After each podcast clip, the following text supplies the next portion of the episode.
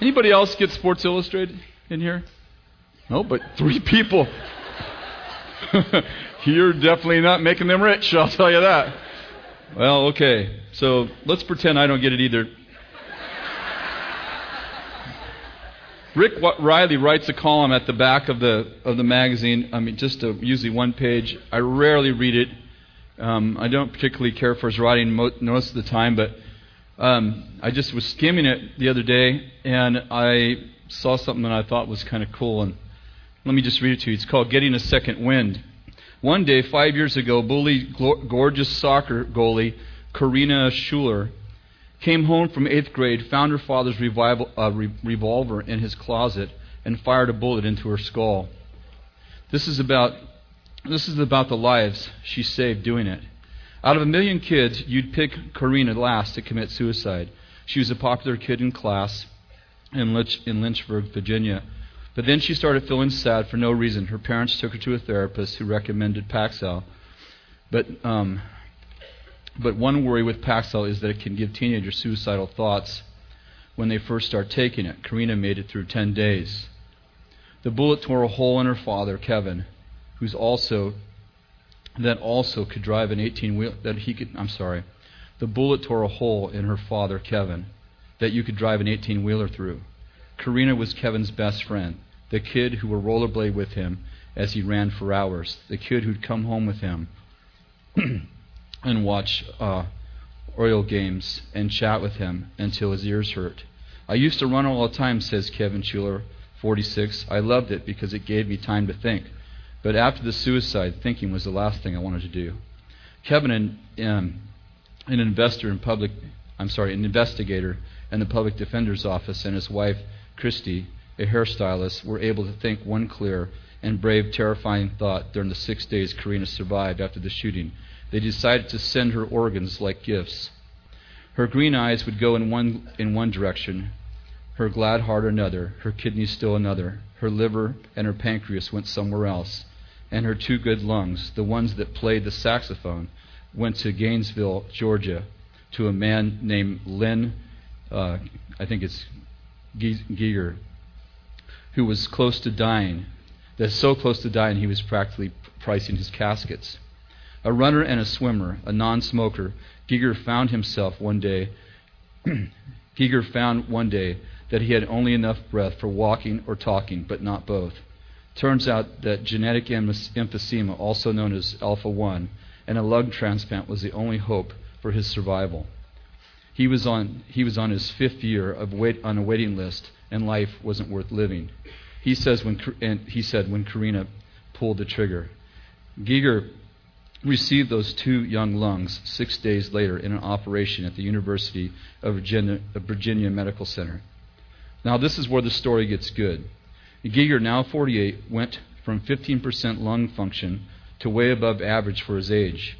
He got a second win and a second life. He was so grateful that he wrote Karina's parents to say thank you, and the letter changed everyone's life. Karina's parents wrote back, and Giger asked to meet with them, and next thing you knew, Giger was at a bittersweet gathering that became soaked with every kind of tears. When the Schulers and their daughter uh, Colby, now 16, gave Giger a photo album of the girl whose life was now inside of him, inside of, I'm sorry, they gave him a photo album who's, with the girl whose life is now inside of him. She starts out as a beautiful baby, Giger says. Then she's a little girl in a Halloween costume, then a gorgeous teenager, and then the pictures just stop. It was the saddest thing I've ever experienced. Hours later, the, gr- the group was partnering, was uh, was parting. When uh, when when Christy said, "Len, can I ask you a favor?" She walked over and stood before him. Anything, Giger said. Can I put my hands on your chest for just a second? And she stood there crying as she felt her dead daughter's her dead daughter breathe. Kevin turned to Kevin started to run again. I'm sorry, Kevin started to run again, and someone had a great idea. Why didn't he and Lynn run together? So they did. They ran the 8K together, step by step, next to each other. One man, one man's overflowing joy coming straight from another man's bottomless sorrow. The whole run, Kevin, that, that whole run, Kevin never shut up. It was so unlike him that at the end, Giger asked him why. I had to, Kevin admitted, because every time there was silence, I could hear Karina breathing. Next time they ran a half a marathon, then a full one. By then, though, the steroids that Giger had taken for years just to stay alive had damaged his joints, and he was running on artificial hips. The best he could do was run was um, the best he could do was race walk. At the 17 mile mark, his hips were screaming, but he refused to quit. He took, it took them six hours and 25 minutes, with Schuler matching him step by agonizing step, but they finished, hands clasped together, the three of them. Kevin and Christy aren't whole yet, but they're getting there with their lives and Giger, meanwhile, is relishing his. He met the woman, Christ, he met a woman, Christina, married her, and they named their first baby after Karina, Eva Karina. Something he stares. Um, sometimes he stares at her, odd. I know without Karina, I'm not here today, and neither is, is Eva Karina. Sometimes life just takes your breath away, doesn't it? Whew.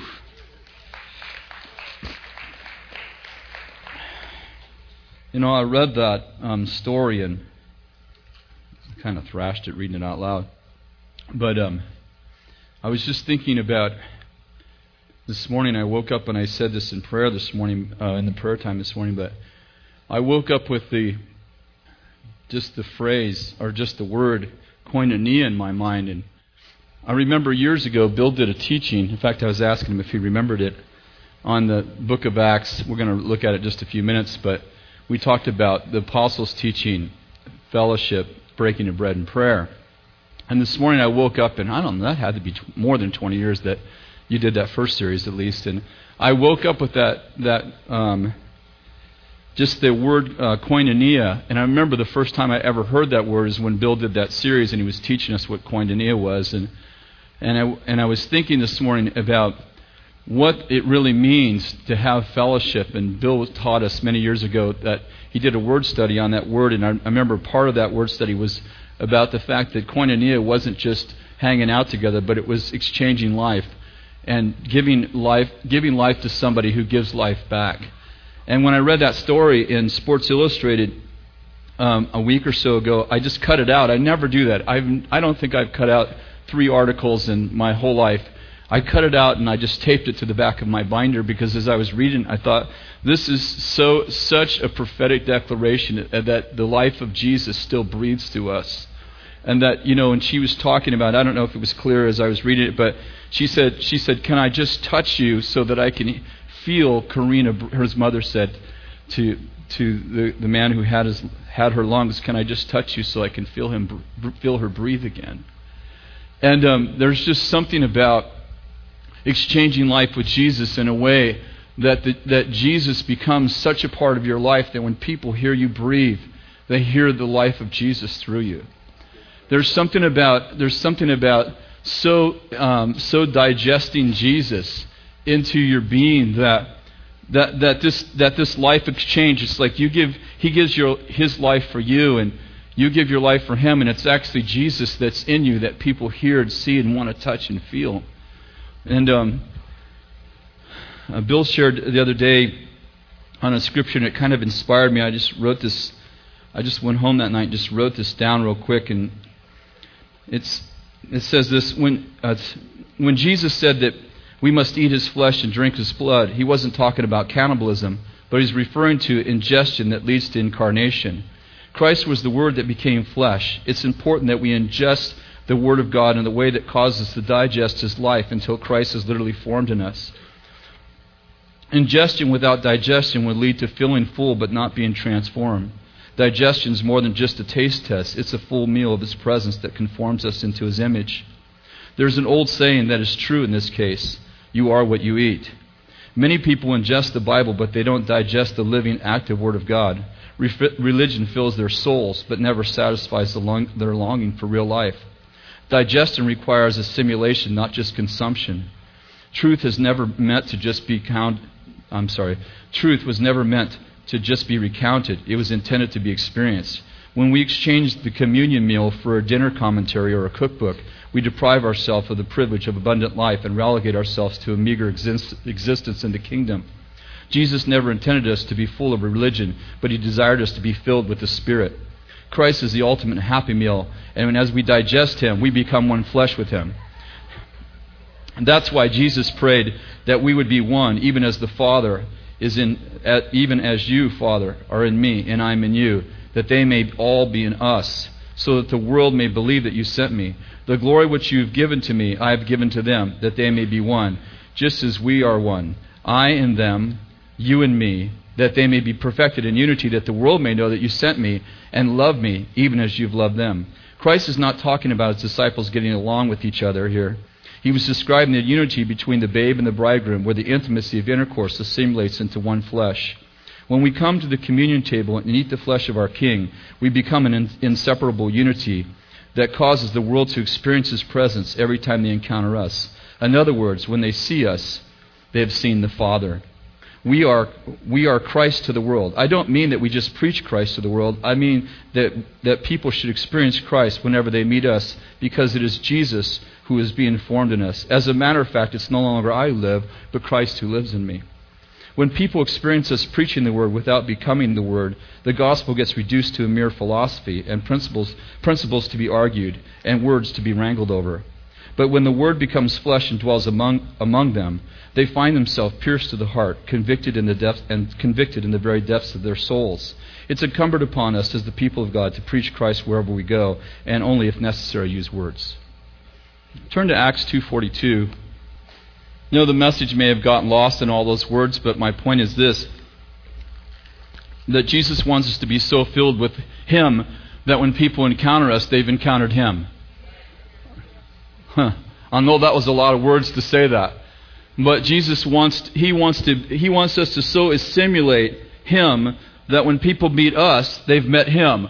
Just like the man who had Karina's lungs. I mean, his mother said, Can I lay hands on you? Can I can I just touch you while you breathe? And his father said, I had to keep talking because every time I stopped talking, I could hear Karina breathing through you. What, what happens when you have an encounter with God? And I think Kev, Kevin's kind of famous for saying that we want to have an encounter so that we can be an encounter. And how many of you know that, that it's like the gospel can be introduced by words, but it can't be reduced to words? Are you with me? The gospel of the kingdom can be introduced by words, but it can't be reduced to words. In other words, if your gospel is just something you believe, and, but, not, but you haven't experienced, you haven't assimilated, you haven't assimilated the Christ that makes you an encounter that people, when they see you, they've seen the Father. Memorizing the scripture is good, but memorizing the scripture doesn't mean that you've assimilated to Christ. Okay, memorizing the scripture means that you've memorized the scripture. That was deep right there. How many of you know what I mean? And God wants us to move from just from just you know recounting the scriptures to actually encountering the scriptures so that we become an encounter and so that we become an encounter and that encounter that we have isn't you know when we encounter the father how many know that there's like tonight when kathy and brian and the team were leading worship hopefully you were encountering the father I, I would like to say I encounter the Father every time I worship, and I'm, I'm not aware that I am every time. But the goal is to encounter the Father as we worship. But how many of you know that it's equally as important that we encounter Christ when we fellowship with each other? That I don't, I need Jesus this way, but I also need Jesus this way. That there is something in God that He will not provide outside of you. There is, it is, it is planned, it is God's plan that you would find Christ personally and that you would find Christ corporately. And if your personal, if your personal relationship with Christ doesn't include your corporate relationship with the body, you only have half a relationship. And what happens when you only have half a relationship is you may not realize it, but you're hungering for more than you have. And my concern recently is how people feel how people fill those voids of the, of the horizontal relationship that they lack in Christ. Acts 2.42, this is the scripture that Bill taught of, out of, uh, did a, uh, a long series on, I won't forget it. It was really impacted my life. In fact, let's just go back to uh, probably verse 40. So, with many other exhortations, he solemnly testified and kept on exhorting them, saying, Be saved from this perverse generation. He just preached to thousands. And so, those who had received the word were baptized, and they were added that day about 3,000 souls. Listen to this. And they were continually devoting themselves to the apostles' teaching, to fellowship, to breaking of bread, and to prayer. Now, you know, um, in 1 Corinthians 12, when uh, Paul is talking about the, um, the uh, offices of apostle and prophet, he says, first apostle, second prophet, and then he goes on to teachers and so forth. And that word first there means first in rank. Here, he, he, he labels, um, they, they were continually devoting themselves to the apostles' teaching, the fellowship, the breaking of bread, and prayer. I don't want to presume that those are in some kind of order because he doesn't say first the apostles' teaching, second fellowship. But I do want to say that as, as Luke was writing the book of Acts, what was in the top of his mind was that the apostles' teaching if you were making a list, if I was making a list uh, of spiritual disciplines or, or what would impact the community the most, I would say, you know, I probably would put prayer first, teaching second. Are you with me? Um, you know, having meals together somewhere, maybe fourth, maybe, you know, and fellowship would be, you know, fellowship is something you do when all the important stuff's over. But it's amazing to me that although that we, we, can't, we can't make a case that, that you know, fellowship is more important than prayer, and I'm definitely not trying to say that. I am saying that it, it's, it is significant that Luke mentions it second. That in this season of their lives, of the life of this 3,000 who got saved, that one of the most profound things that Luke remembered second was that the, fel- the fellowship they were having was transforming them. I want to I want to just kind of go on to read you so they were continually devoting themselves to apostles' teaching, fellowship, breaking of bread, and prayer. Listen to this. Verse 43 is the outcome. And everyone kept feeling a sense of awe, and many signs and wonders were taking place through the apostles, and all those who believed were together and had all things in common, began selling their property and possessions and sharing with all as anyone would have need. And day by day, they continued with one mind. Everybody say one mind. In the temple, breaking bread from house to house. They were taking their meals together with gladness and sincerity of heart praising God, having favor with all the people, and the Lord adding, was adding to their number day by day all those who were being saved. That's a profound statement. I remember one of the statements that Bill made many years ago. He said they were continually devoting themselves, which how many of you have ever had something that you did that actually was that took sacrifice and you had to devote yourself to it over and over? Uh, three of you did. One of the points that I remember that Bill made as I was thinking about it this morning when I woke up is that there are things, there are things in our lives that if we don't continually devote ourselves to that, you know, they, you know, I think prayer for me is one of those. When I'm talking about prayer, it's like there's a certain kind of prayer I do naturally, and then there's another kind of prayer that, that in order for that to keep going in my life, it does, one, de, one devotion doesn't do it for me. Do You know what I mean? It's kind of something I have to like, I have to like make a commitment to do it again. I have to remind myself, hey, this is really important. And, and fellowship was one of the things, and I want to talk some about fellowship tonight. Uh, fellowship is one of those things that, um, that, we ha- that we have to recommit ourselves to because fellowship doesn't mean that you come to church and look at the back of somebody's head. You go, well, I do fellowship really well. I mean, you know, we come to church, you know, twice a week and say hi to everybody, and I even greet people when they're in the bathroom and in the stall. Dude, I'm a fellowship hog. That's not what we're talking about. We're talking about having people in your life that you're actually finding Jesus in, and they're finding Jesus in you, and there's an exchange of life that, that the people are actually they're actually getting some of their Jesus need met by having a relationship with you. Are you with me? And when that doesn't happen, people start to get hungry for, th- for that. I mean, let me say this that if you're a Christian, you're hungry for that horizontal relationship as well as that vertical. I mean, you, you, you're hungry for it. I mean, it's natural. It's, a natu- it's natural in you to want this and this. If you only have this and you don't know how to, you know, make friends, make connections, and we're going we're gonna talk a little bit about that, there is something lacking in you. And if you don't, if you don't find a way to fill it, I've watched so many people in the last three or four years fill it with something unhealthy and not really know what's wrong. Are you with me? Listen to 2 Corinthians 6:14, "Do not be bound together with unbelievers, for what partnership have righteousness and lawlessness, or what fellowship has light and darkness?" Now, this is a great scripture, and I know we can preach about being friends with the world or whatever, but here, here's the only point I want to make from, from this. Paul said in, in Corinthians here, do not be bound together with unbelievers, for what partnership have righteousness and lawlessness, or what fellowship has light and darkness? There's a difference between friendship and fellowship.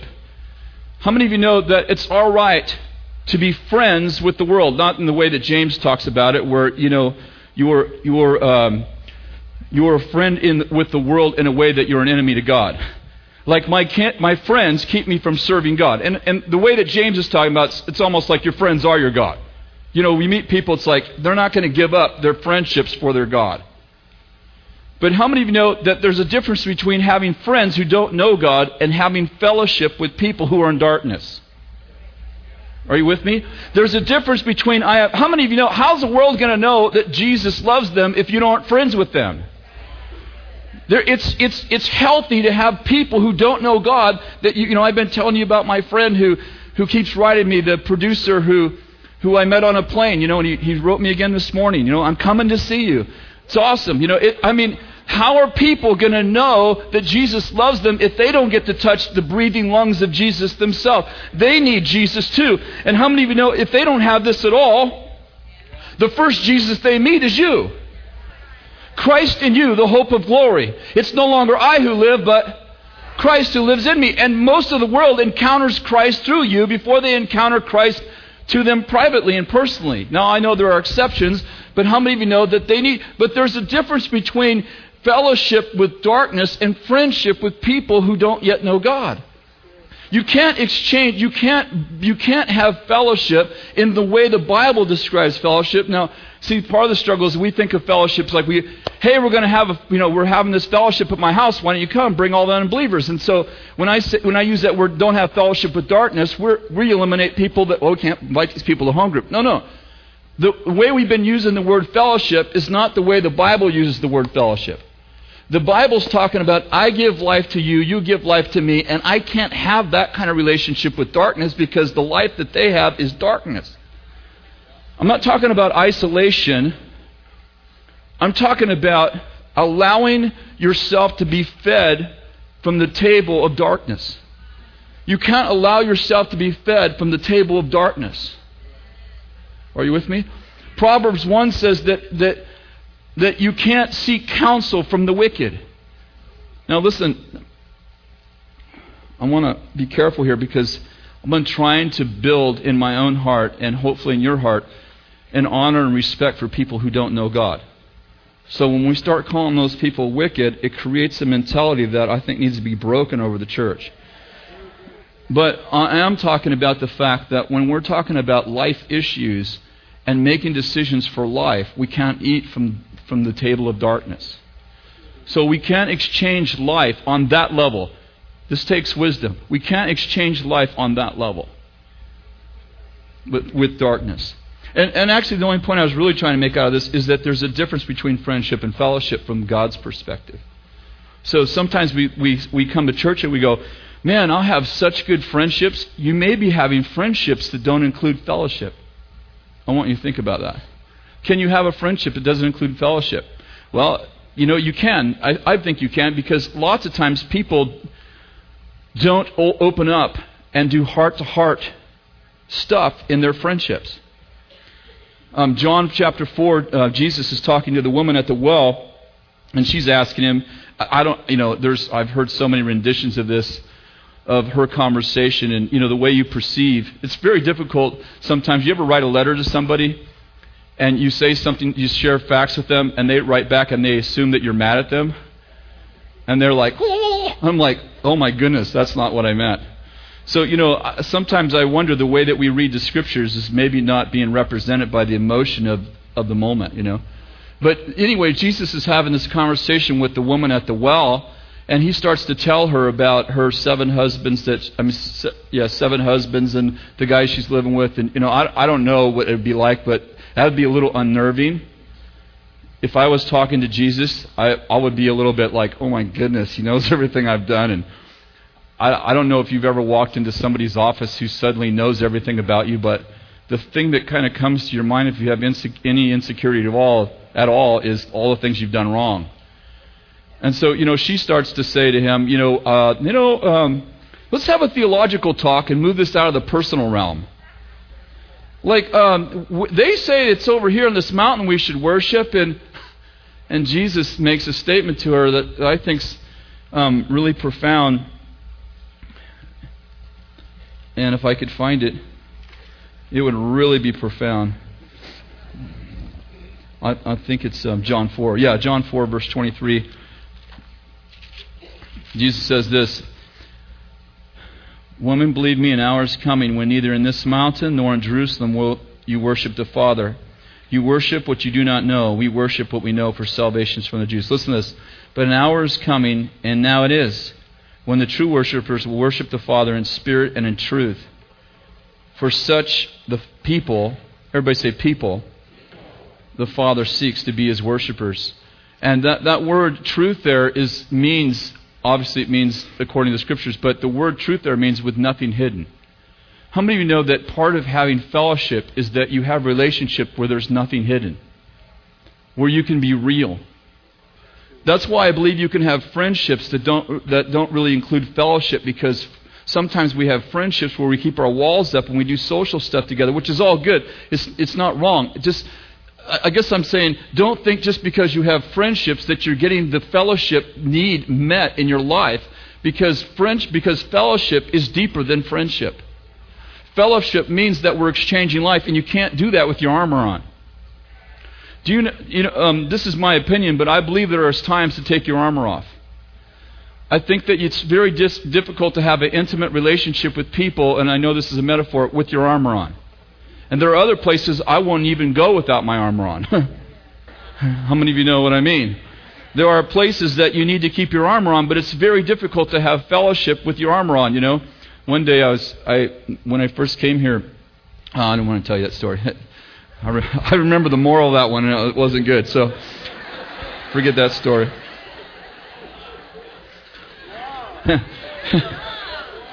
Bill just saw maturity in action right there. He's like, I don't think I've ever heard him not say it and then regret it. You know, sometimes we've had meetings that I just want to put a I put a, want to put a banner up over all, every door that says "Leave your armor at the door, leave your weapons at the door, come in unarmed."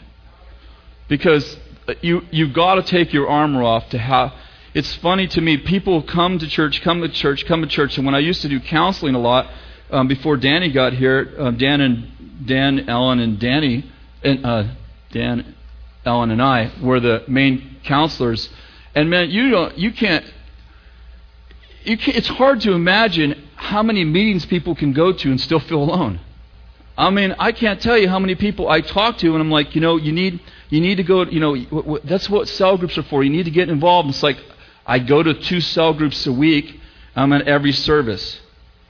And I'm like, okay, this is more than going to meetings, isn't it? This is a skill of learning to take off your armor and live with nothing hidden. I'm not, you know, I'm not even talking about like you have a secret sin you don't want anybody to know about. It's like, you know, someone's going to find out my, my past and not like me. I mean, that could be the issue, and of course, there's those issues. I think there's an art, uh, there's a skill that some people don't learn in families because their families are so unsafe that they never bond to mom and dad. And so, they, you know, when you grow up in a crazy home and your family's unsafe, you wear your armor to bed. You know, this is a metaphor. You wear your armor to bed, and you're so used to wearing it all the time that when you come to places where you really would love to be loved, you see everyone else being loved, and you can't figure out why you go to the same meetings, have some of the same conversations, but they don't fill your soul. And so there's something about like, like learning how to be vulnerable. You know, some people, yeah. Well, let me just quote a scripture to set up what I'm about to say. Proverbs 27 7 says, a sated man loathes honey, but to a famished man, oh, no, nah, that's the wrong one. Man, that's a good scripture, though. Proverbs 30, 21. Listen to this. Well, actually, it is a great scripture. A sated man loathes honey, but to a famished man, any bitter thing is sweet. Proverbs 30 is the one I want, though. Under three things the earth quakes, and under four it cannot bear up. Under a slave when he becomes a king, a fool when he's satisfied with food, food, under an unloved woman when she gets a husband. The world can't hold up under an unloved woman once she gets a husband. Now, I know that there's a dimension there that the Proverbs talking about. Solomon wrote that, you know, what happens when an unloved woman gets married. But I've also watched what happens when unloved people get the husband, Jesus Christ. There, there's, there's something about, you know, there's, so here's the dichotomy. Either they, why is somebody unloved? Well, I guess there could be lots of reasons. They could be unlovely in that they sabotage their relationship with everybody. Or they can be unloved because people love them, but they leave their armor on, so never, they never feel loved. And what happens to a person who never feels loved? I'm going to tell you that if you show them any attention, listen, this isn't the spirit of seduction that Solomon's talking about here, because he talks about that in, in a totally different attitude. A spirit of seduction is a totally different thing than this. This is somebody who's never been loved, and you know what happens if you manage to get through the cracks of their armor and love them? You become you become their savior and they get an unhealthy bond with you, and they want you to be with them all the time, and they become jealous of anyone else that you have a relationship with, and it gets really weird. I don't think I've ever told this story publicly, and I, I think I think Kathy would be fine if I told you the story, though.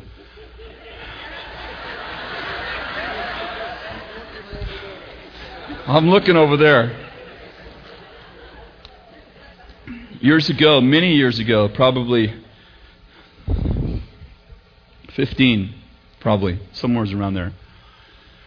15 years ago, we had an auto parts store in Redding. And I used to drive back and forth four or five days a week. And I had um, one of my employees, who was a gal, who was also our driver, she drove back and forth to, to Redding every day too. So one day I said, Well, why don't we just ride together? And we'll just change your schedule so we get off at the same time because she, she got off at a different time. And I said, that would just save us both a lot of driving. You drive one way and I'll drive the other. So we just kind of did that. And, and so we're driving back and forth, I don't know, eight, nine months we drove back and forth together. And, and um, we just got a really good relationship. And, and I, I had known her for many, many years and was a friend of our families. And her husband worked for me in four different places. And anyway, we had this really good friendship, a great friendship. And our kids grew up together and everything was great. And we just had this kind of relationship that that we talk you know it's one of those people you can just about talk about anything. And so we just talked and shared and you know they they they had struggles and we talked and we had business struggles. So we talked and she worked for me. So it was a really good we, we just had this great relationship. And then one day she calls my house. This is like I've known her for many years and we were probably driving back and forth maybe eight, nine months. She calls my house and she's on the phone. I'll just call her Jane. Her name's not Jane. She says, um, I pick up the phone. Hi. And she's on the phone and she's kind of crying. I said, Well, are you all right? What's going on? She says, You know, I just want to tell you that when you were singing me love songs today, that you really touched my heart and I knew that you loved me, but uh, I'm like, What? I, I thought she was teasing, you know, because you know I'm a teaser, right? So I thought she's kidding me, you know. So I'm like, ha ha ha.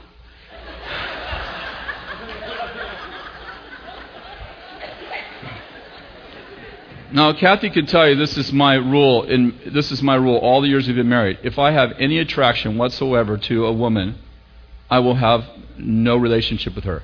That's been my my covenant with God. If I have an attraction to a woman, I will have no relationship with her. Not because I don't trust her, because I don't trust me. Just make it really clear. So if I have attraction to her, I'll keep her at a distance for my sake.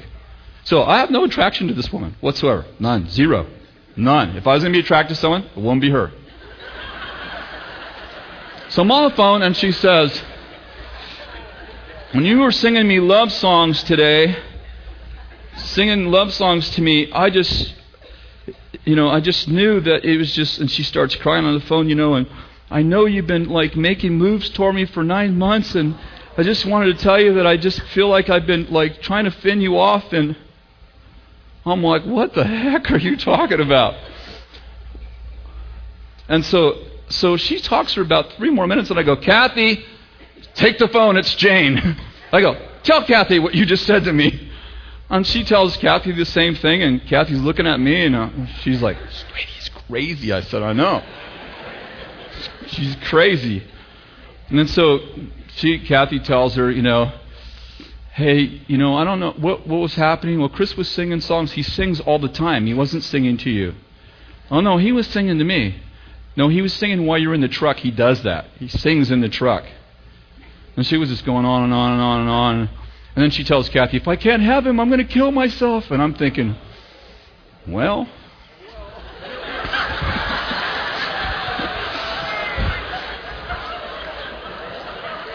I'm, I hate for us to solve it that way, but. No, well, I mean, I really love this girl. This is a nice girl, but not in any that way. So Kathy has this conversation with her, and and then obviously from that day forward, we don't drive in the truck together. Kris don't. I didn't even sing for months, even to myself. I'm like, don't sing to anybody, because I mean that's how. That's why I don't sing anymore, because people just get attracted to me.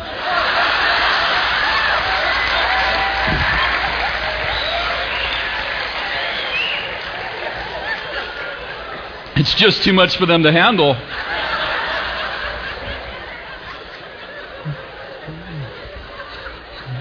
So I'm like, I'm like, oh my God, I can't even believe this is happening. This happens to other people. This doesn't happen to me. I'm, I can't even believe. And she's repeating things I said, and I'm like, I totally said that. I wasn't talking about anything like you and me or I'm like, oh my goodness, how did she get that in her brain? Oh my God, I'm so sorry. So I said, I'm really sorry, you know. And Kathy met with her, and you know, I met with her, and I said, you know, Jane, this is, I'm really sorry. Like, I don't know why you thought that, but it, that isn't in me. And she's telling Kathy, you know, if I can't have him, I'm going to kill myself. And she's depressed, and she doesn't come to work, and oh my God, what am I going to do, you know? And so we go on like that, and we kind of like, you know, of course I don't ride with her anymore, and everything's, you know, I mean, she's like walking, she's she doesn't want to talk to me, which is totally fine. I'm all right. I don't want to say anything. I'm like, you know, I don't want to say anything. I'm concerned that she'll just like get it wrong. You know, hey, I like that uniform you have on. You know, the one I gave you. oh, you're right. You know, whatever. I'm like, okay, let's let's not do that. So uh, months go by, like six months, and I'm afraid she's going to get up in church one day and go, I must have you, or some crazy thing, you know. So we get off that phone with her. Kathy gets off that phone with her, and I call Danny, and I say to Danny, Listen, this is what happened. This is exactly what I said. This is exactly what I did. If I remember anything else, I'll tell you. I have no, no, listen, this is it. I have no attraction to this woman. None, never have, never would. Wouldn't ride in a truck with her if I did. He's like, yeah, I got it. I said, okay. So, so things go on. They kind of smooth out. Everything's kind of going smooth. And I'm like, I always have a knot when she's around. Like, what's she going to say? Because for weeks she kept telling Kathy, I really love him. I'm in love with him. I love this man. And like, oh God, this is a fatal attraction deal. I mean, I can't blame her.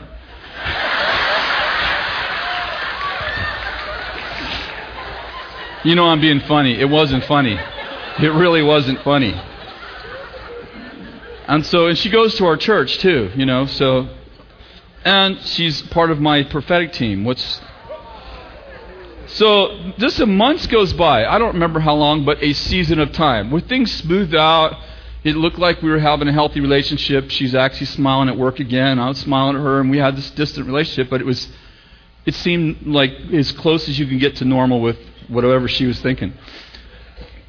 And so um, we're in the prophetic. We're having this prophetic meeting, and somebody says, uh, and and and Danny, we, I had about thirty or forty team. This is when we had about forty people, prophetic team that I led, and and she was part of that. Had been part of it for years. And so um, so once one night, it's on a Wednesday night. We're all together, and someone says, "Hey, let's prophesy over you tonight." I'm like, "Okay, well that's good." So I get in the middle, and they start prophesying over me, and it goes like two prophecies, and then it's her turn. It's not her turn, she takes a turn. And in the prophecy, she says, she starts prophesying that her and I are supposed to like be together and uh and Danny's in his office which is about 40 yards from me. And see, this lady's doing, she's like, you know, and she starts telling everyone that I was in love with her. This is in the prophetic teams. I turn to someone and say, Go get Danny. Go get him now. So they run out and get Danny. and she doesn't even know what's going on. And Danny walks in there and she's finishing up her whatever that thing was she was doing to me. And oh, it was weird. It was really weird. And so, you know, he took her out into the office and whatever they did, whatever they did, I don't know if it worked or not from that day on, it was like, you need to go work for somebody else because we just can't be in the same, like, county. Something's not right. But I can tell you, like, this gal is a really nice gal. And, you know, her, her father abandoned her. Her mother was a drug addict. Her husband was a drug addict. In and out of drugs, you know, got clean, didn't stay clean. They had almost no relationship, which is part of what we talked about, which I thought I was counseling her evidently she was telling me her life story. I thought I was helping her with their marriage. And she had no connection. And then when she found somebody who knew how to love, she was starving for love. When she found someone that she'd open up her armor to a little bit, and I'd start to like just tell her that God loved her and that she had a plan, you know, they had a plan for. Her. I mean, just show her like normal brotherly affection. She had never had it before, and she was like, "You are my savior." Do you know what I'm saying? What happens when people who are unloved or who have never opened up to anyone, they open up to you? okay, that's enough said about that subject. And gosh, just be visiting that makes me sweat. I thought that was over. I think I need to go get sozoed again. oh. Ugh.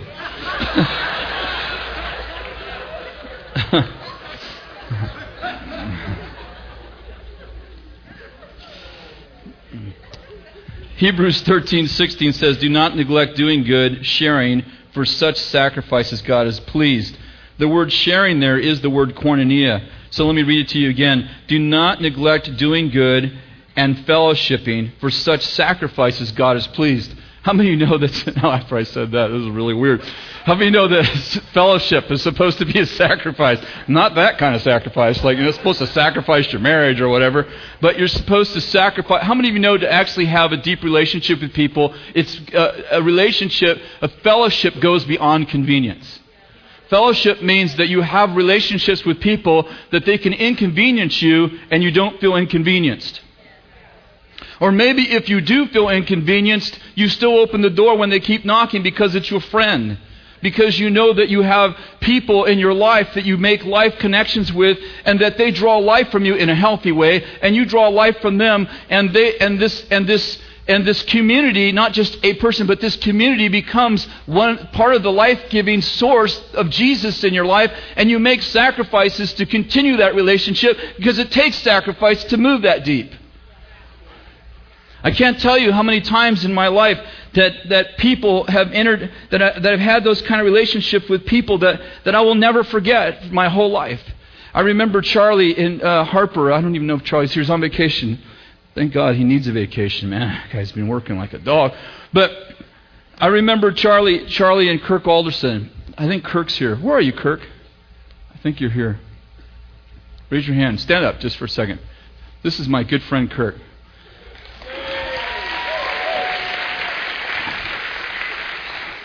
I remember that um, we we they had a business in Weaverville, we had a business in Weaverville, and we were like we were like partners, we were friends, and we talked honestly with each other and opened up our heart, but not just about business stuff, but and we we gave each other permission to correct each other and love each other, and we did a lot of that. We corrected each other, and sometimes they would have a struggle with an employee or whatever, and I, I'd talk, man, that's a really a bad attitude. I think about, and they do the same thing for me and talk to me. And when I I had an auto parts store and, and I decided to open another auto parts store in Redding.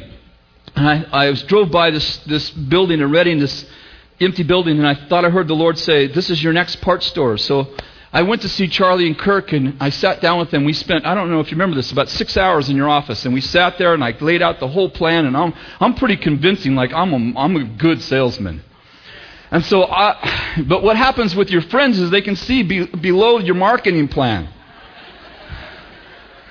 See, if you're open with people, they can see below your marketing plan and they can look into your heart. And so I'm giving them like I had this, you know, this whole thing, I was sharing with them my, my marketing plan and what I was going to do, and this vision that I felt like the Lord gave me, and, and they listened really intently, asked lots of really good questions. And when we got all done, when I got all done presenting it, they both looked at each other and they said, "This is the wrong time. You shouldn't do this."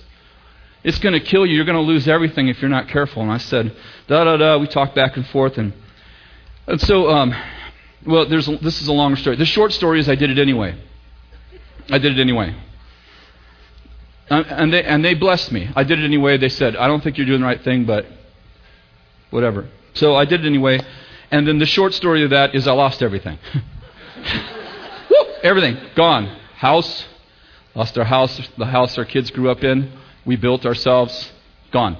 Everything. Lost everything but two cars and our furniture. That's it. And went from living in a pretty nice house on an acre in the woods to living in an apartment. It was a nice apartment, though. About 400 square feet. I saw Kathy a lot more, I'll tell you that. there were advantages. One of the things that happened during that time is, is when my business was crashing is, is that I couldn't make my payroll. Uh, things got really bad and I couldn't make my payroll. And so one day, uh, Charlie and Kurt come over and they go, "What's going on?" I said, "Man, I'm just having the worst day of my life. Today's payroll, uh, today's payday. I have no money to make payroll. And how much money do you need?" And I don't remember how much it was. I think it was fifteen thousand dollars. And just about an hour later, they came over with a check. Here, take it. And they made my payroll like four times for me. Lent me money. Here, here, take it. Just take it. And I kept saying, I don't know if I'll ever be able to pay this back. I'm, I'm, my finances are out of control. I am free falling. Whatever. Just take it. It's yours.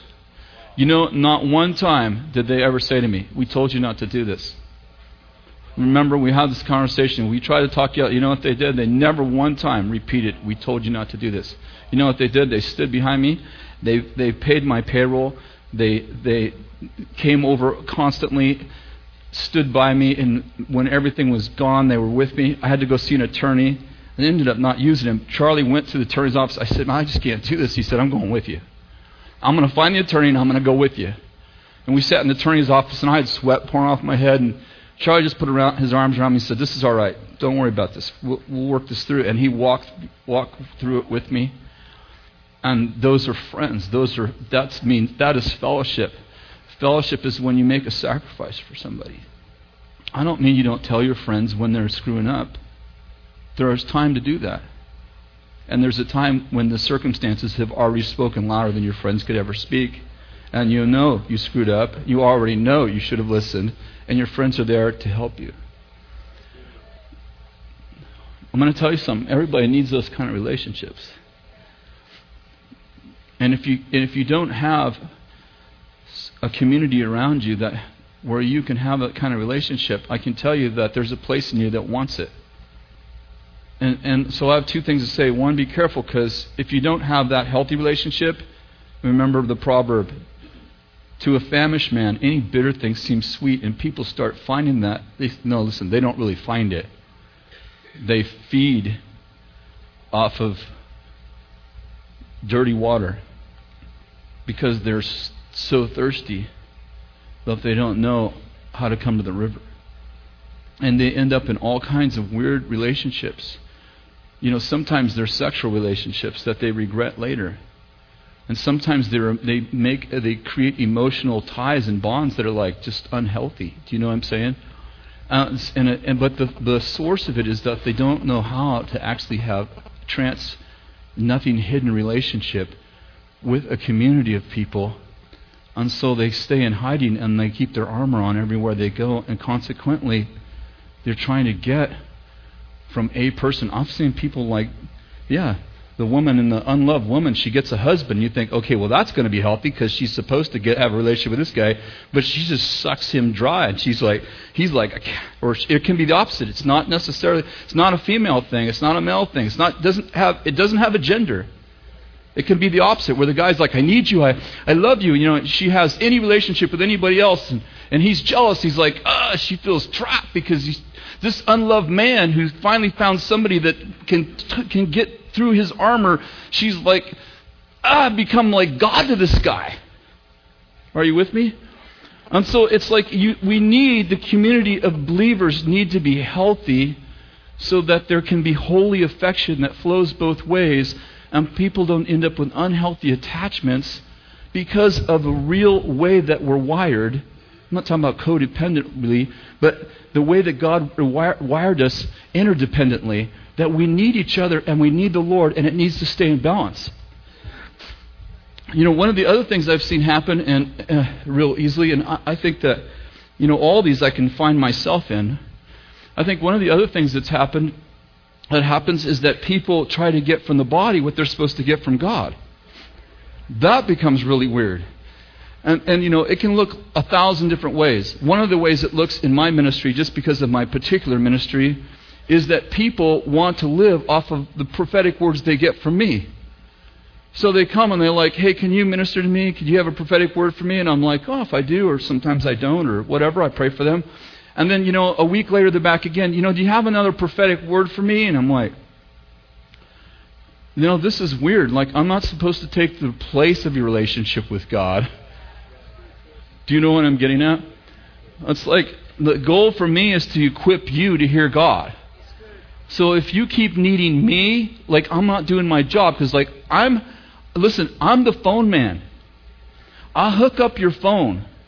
If you have to keep coming to my house to use mine, that's a commentary on I'm supposed to be equipping the saints to do the work of service, and I equip you with eyes to see and ears to hear. And if you keep using mine, I'm not sure what's wrong with yours.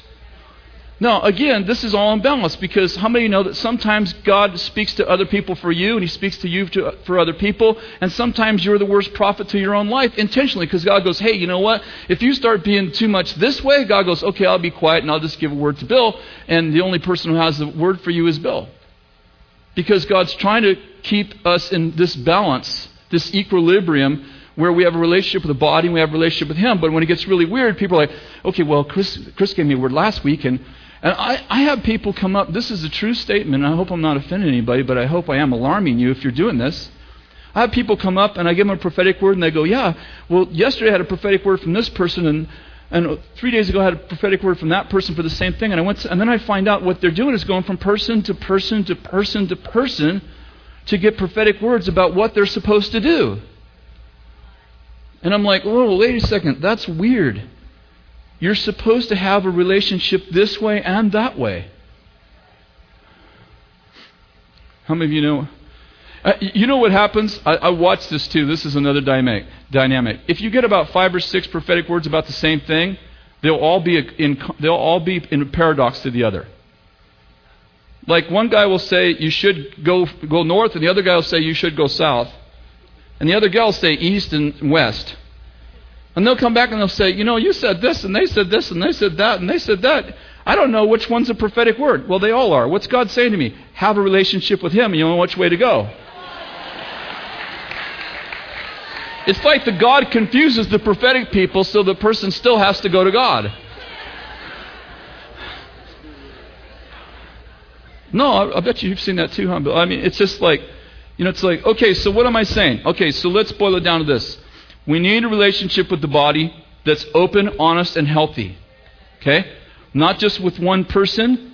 Obviously, it's not, you know, I'm not saying like share your stuff with everybody. Like, let's just, you ever have people that every time you see them, they're telling you about their next sin and they're telling the other guy in the bathroom too, and 40 other people, like, oh my goodness, you know?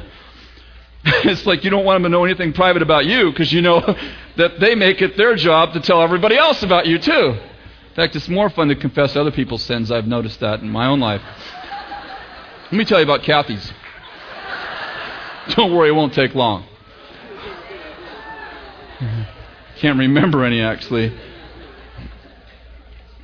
Yeah. Living with an angel.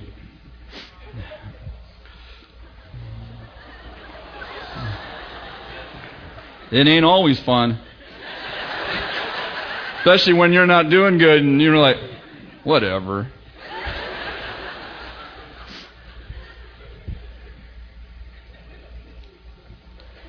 So we need a relationship with people that's healthy.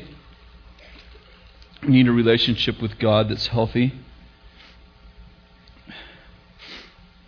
You can't have fellowship with a TV set or a podcast. Well, mine you can. And my books will create fellowship in you. You just you just take them and you put them under your pillow. You need several copies though. One copy won't do.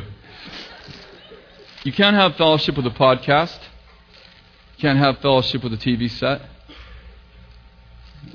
I, I talked to someone just the other day that said, your, your, your podcasts, our podcasts are my church. I'm like, huh, dude, you don't know what church is if that's your church. Can't have fellowship like that. And, you know, we may change, but we don't have a, we don't have a web school on purpose. We don't have a school ministry on the web on purpose. Now, we may decide that God opens that door for us, but at this point, we don't. I mean, proactively, we've talked through, it, we don't want to because we want to know the people we're empowering. We want them to have accountability. We want them to have fellowship. We want them to have relationship. You know what I'm saying? We don't want to like equip a bunch of people like what's it, what's Proverbs say about a fool who shoots everybody? I don't remember. I thought maybe someone's going to quote it.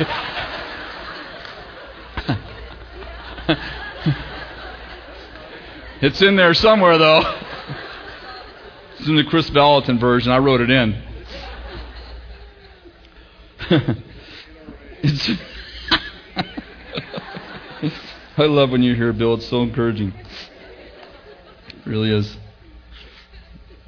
I was doing a conference one time. I probably, I probably told this story, but I was doing a conference. I won't tell you where.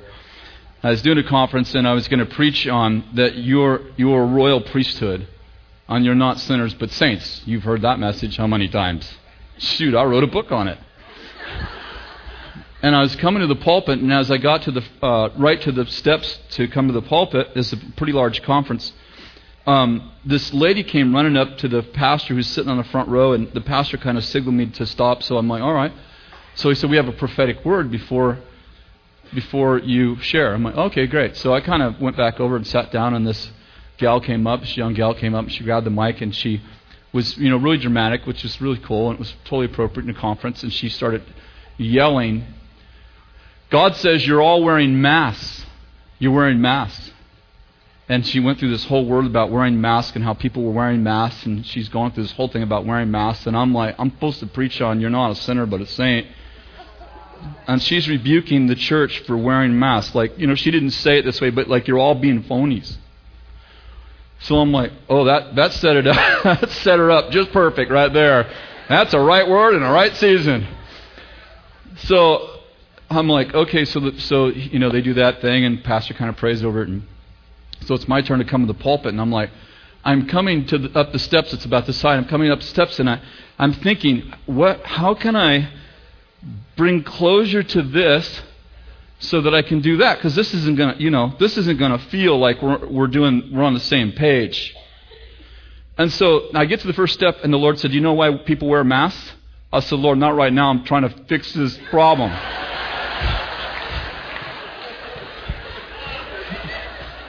Can we figure this out a little later? Because I need to like fix this problem. So I'm serious. Was, the Lord says, "You know why people wear masks?" I said, "Lord, not right now. I'm trying to think about how to fix this problem." He said, so I get sexed up. Goes, you know why people wear masks? I said, Lord, can we talk about this tonight? I did. I said, can we talk about this tonight? I'm really focusing on what you want me to say. I know, I'm that, I am that stupid at times. So literally, I get to the platform and I'm walking to the platform, and it felt like someone yelled in my head. You know, you see those cartoons where, like, someone yelled in my in my head. Do you know why people wear masks? And I go, I, so I'm walking the pulpit and I go, okay, why? Because he says, because they don't realize how beautiful they are. He said, he said, he said, nothing's more beautiful than the original. He said to me. I'm like, oh, that's a good point right there, isn't it? Thank you, Lord. so I stand in the pulpit and I say, you know why people wear masks? Whatever. you know why people wear masks? Because they don't realize that the, nothing's more beautiful than the original. Um, people, you know, they, they don't have fellowship because they wear this mask. I don't think the people are, most people are trying to be phonies. I mean, there's a few people once in a while. But people just like, they're afraid that if you know them, you won't like them. You won't think they're beautiful people. And yet God said to me, one of the most powerful words I ever, I ever got was the interpretation of that lady's prophecy. And that was, people wear masks because they don't realize how beautiful they are. Because if they knew it, they'd take that stuff off so they could have real fellowship with God and have real fellowship with people. And people wouldn't go, you know, have you ever talked to someone and you, every time you, every time you meet them, you hug them and it's cling, cling, cling. Your armors, cling. You didn't know what I was saying, huh? Sorry. I know, we got rug marks where people have drugged their swords. I want to say, you're home. You're home. you can put that thing down right now. I was praying for a lady right there and for deliverance. This is, I don't know, I'm really bad at time. Sometime. I was praying for this lady, and I said to her, I see this violent, murdering spirit over you. In the name of Jesus, I just rebuke, because she was just having a problem, so I was trying to and help her. And so I was praying over, you have this violent, there's this violent, raging spirit over you, like a spirit of murder. So, you know, I'm breaking the spirit off of her, and she's well, having get delivered and stuff. And when I get all done, she she reaches into her purse and she pulls out this knife. I mean, a, a knife. I like knives. I mean, this was a knife. And she goes, Here, I was supposed to hurt you with this, and you can keep it. And I'm like,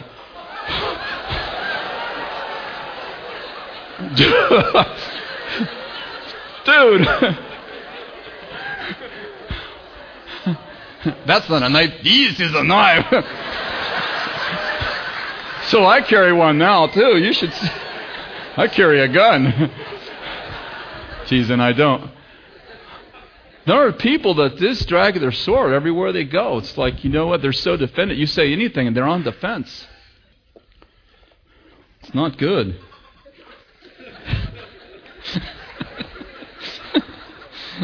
Once in a while, I get lost for words. Actually, I don't ever get lost words, just the ones that come to mind aren't appropriate.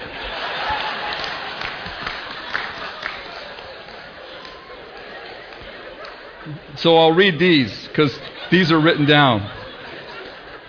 Therefore, if there's any encouragement in Christ, if there's any consolation in love, if there's any fellowship, everybody say fellowship, of the Spirit, if any affection and compassion, make my joy complete so, how, how do you have fellowship? Here it goes. Make my joy complete by being of the same mind, maintaining the same love, united in spirit, intent on one purpose. Do nothing from selfishness. Turn to your neighbor and say, Don't be selfish. I'm not done. I'm not done. Do nothing from selfishness or empty conceit. See, there's selfishness and there's empty conceit. There's conceit that's when you have it and you show it off. And then there's empty conceit when you think you do and you really don't. I was kidding. that didn't go over very well, though. Do nothing from selfishness or empty conceit, but with humility of mind, re- regard one another as more important than yourselves. Man, this is really powerful right here. You know what? This is a standard that we uh, probably all of us could work to this is probably a standard that none of us have had completely attained to. Would you all agree? Do nothing from selfish, oh, except for Kathy. I've lived with this woman. She does this. Do nothing from selfishness or empty conceit, but with humility of mind, regard one another as more important than yourself. Do not merely look out for your own personal needs, but also for the interests of others. Have this attitude in yourselves that was also in Christ who, although he existed in the form of God, did not regard equality with God a thing to be grasped, but he emptied himself. Everybody say, emptied himself. Actually, that word is laid, laid aside himself, taking the form of a bondservant and being made in the, and being made in the likeness of men. And being found in the appearance of a man, he humbled himself by becoming obedient to the point of death, even to death on the cross. For this reason also, God highly exalted him and bestowed on him the name which is above every name, so that at the name of Jesus every knee would bow, those who are in heaven and, under, and on the earth and under the earth, and every tongue will confess that Jesus Christ is Lord to the glory of God the Father. So then, my beloved, just as you've always obeyed, not in my presence only, but also much more in my absence, listen to this work out your salvation with fear and trembling. Now, you know, if you just take that verse, work out your salvation with fear and trembling, it's a powerful verse. But if you take it in the context of what he's saying, he's talking about working out your salvation in the context of community. Did you notice that?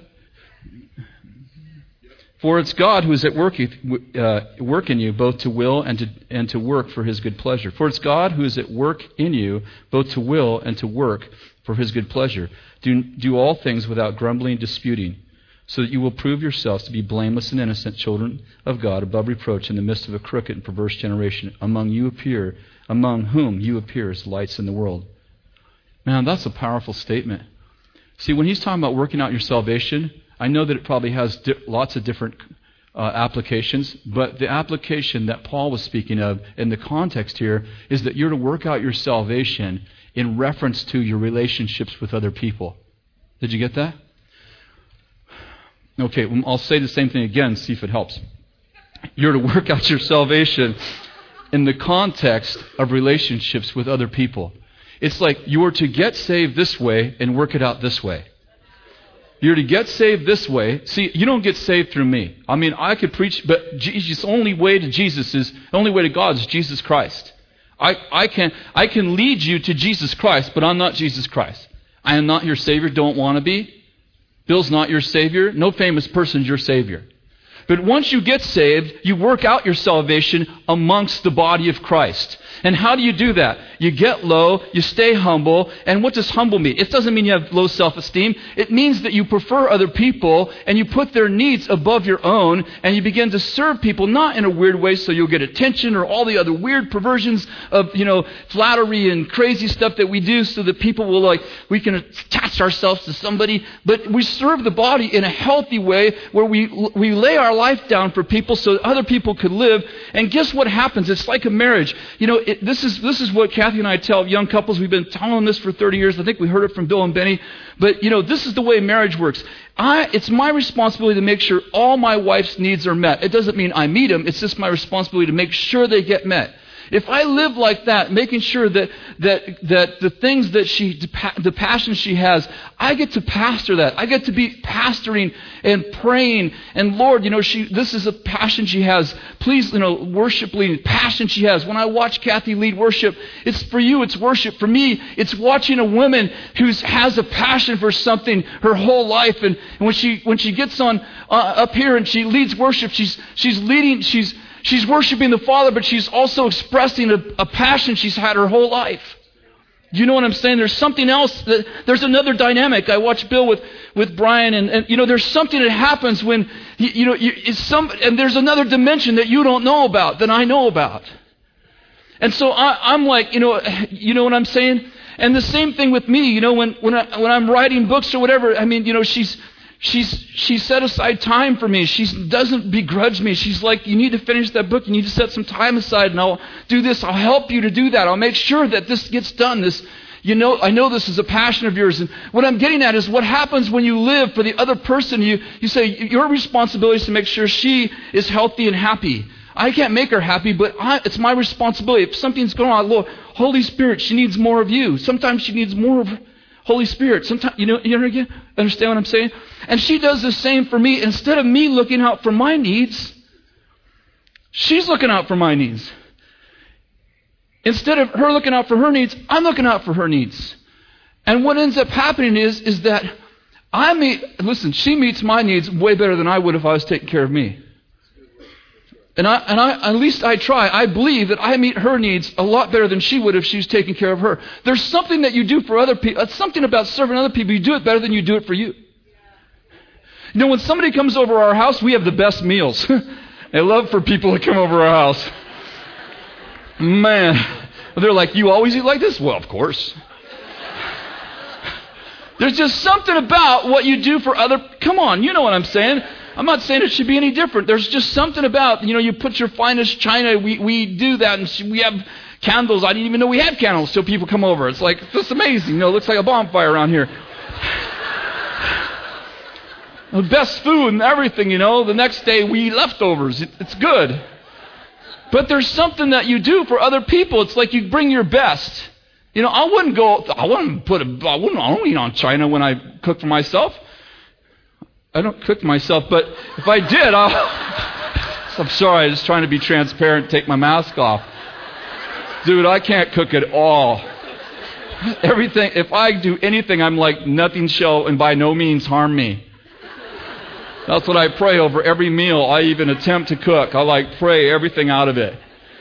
This is like missionary training every time I eat something that I cook. But anyway, you get the idea. What happens when you come to the body as a contribu- contributor instead of just a consumer? And I want to just quote one, I think, one more scripture that, let's see if I can find it real quick. I know I put down here. Yeah. Uh, Romans 15:26 for in Macedonia and Achaia have been pleased to make a contribution for the poor among the saints in Jerusalem. It's really interesting. They're talking about giving money to Macedonia. Can you see that? But the word contribution is actually the word fellowship. For in Macedonia and Achaia have been pleased to make a contribution for the poor among the saints in Jerusalem. But the word contribution, there is another word for contribution also, but the word contribution here is the word fellowship. And what he's saying here is that they've worked out their salvation through their financial giving because they're not just giving money, they're giving of themselves. I don't know if you got what I just said. See, some people give money and other people give themselves. They both put, they both put dollars in the basket. But one person gave money and the other person gave themselves. Until you give yourself, you don't know what a joy it is to put money in the basket. Kathy and I have some passions that we give to. Of course, you know, we, we love to give. Bill and Beni are, you know, he'd probably be embarrassed to say this, to hear me say this, but Bill and Beni are probably of the biggest giver I've ever known in my whole life. Mm, when they have no money, percentage wise, till and I've never talked to Bill about percentages, but you know, when you live with around somebody or with someone for a long time, you're like, every once in a while you see a check go, oh my goodness. These guys have given sacrificially when they had nothing. And taught us. Kathy and I have done that same thing. But we have passions that we give to too, you know? And uh, we, we love Africa, so we, we give a large amount of money to Africa. But we don't think of it as money. We think of it as giving ourselves. That's not, it's not really measured in dollars. It's like we have, in fact, right now we have this much passion and we have this much money. And so, you know, we talk a lot. Like I go, man, if this next book sells, I want to. We talked the other day. I said, I, I want to give more money. I want this orphanage. I got these ideas that I want to see us do. And so it's not, for me, it's not about money. It's about giving myself. But until you give yourself, it's just a discipline.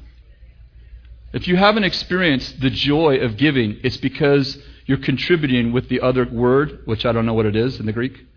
But when you're giving out of fellowship, then you're giving out of your heart and not just out of your discipline. Listen, if you're not giving out of your heart, please keep giving because we need the money. Until you get it right, all right? Because we got a budget to meet, and we don't want you to like stop giving while you're trying to figure it out. Bill never says this kind of stuff, does he? I wonder if he ever thinks it. That's what I. Probably doesn't allow himself to think like this, so I, I think it for him. That's why we're partners. There's things he should think he doesn't think about, so I think it for him. If you don't give from your heart, you know, Jesus is at the, this is amazing to me. Jesus is standing Uh, you know, they must have came forward to bring their offering, whatever, I guess, in the temple because Jesus is standing at the offering plate. Well, people give the offering. I've always thought of that. It's like, I wonder if people, I wonder if Jesus actually appeared in church on Sunday and he was watching when everybody put in. I wonder how it would affect the offering. It's just a thought. But we know he did it once. Because it says he was watching what people put in 50 bucks, 25. Oh, my goodness. You know, some people, when it comes to giving, some people stop at nothing.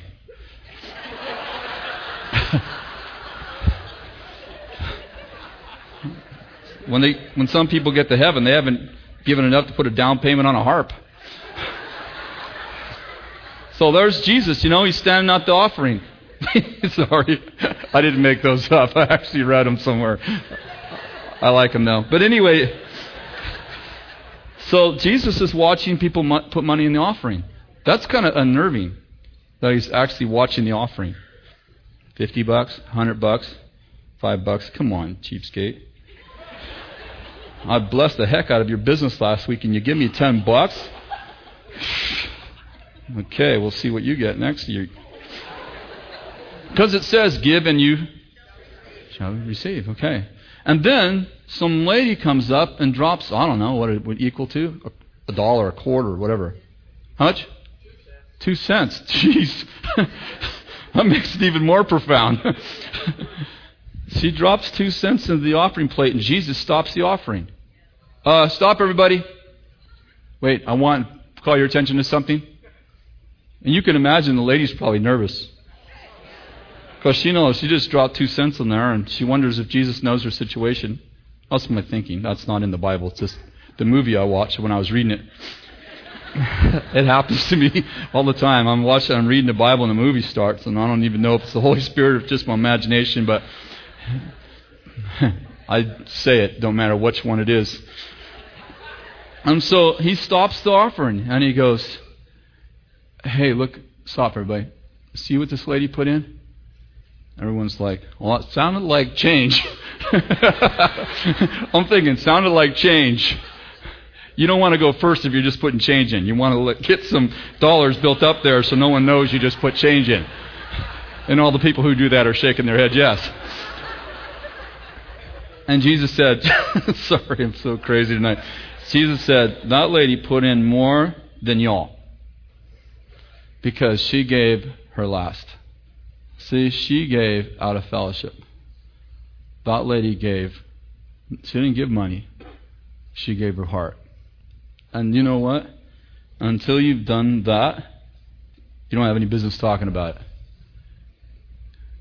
I'm not talking about sacrifice, because lots of people sacrifice, but they still don't do koinonia. I'll just give till it hurts. No, give of yourself. That's different than giving till it hurts. Get a passion for what you're doing and give it because you want to, because you have a passion for it. And then at times when you give when it hurts, it really feels good. It's like going to the dentist and it hurts so good. I don't know if that was a good example, but that was a bad example.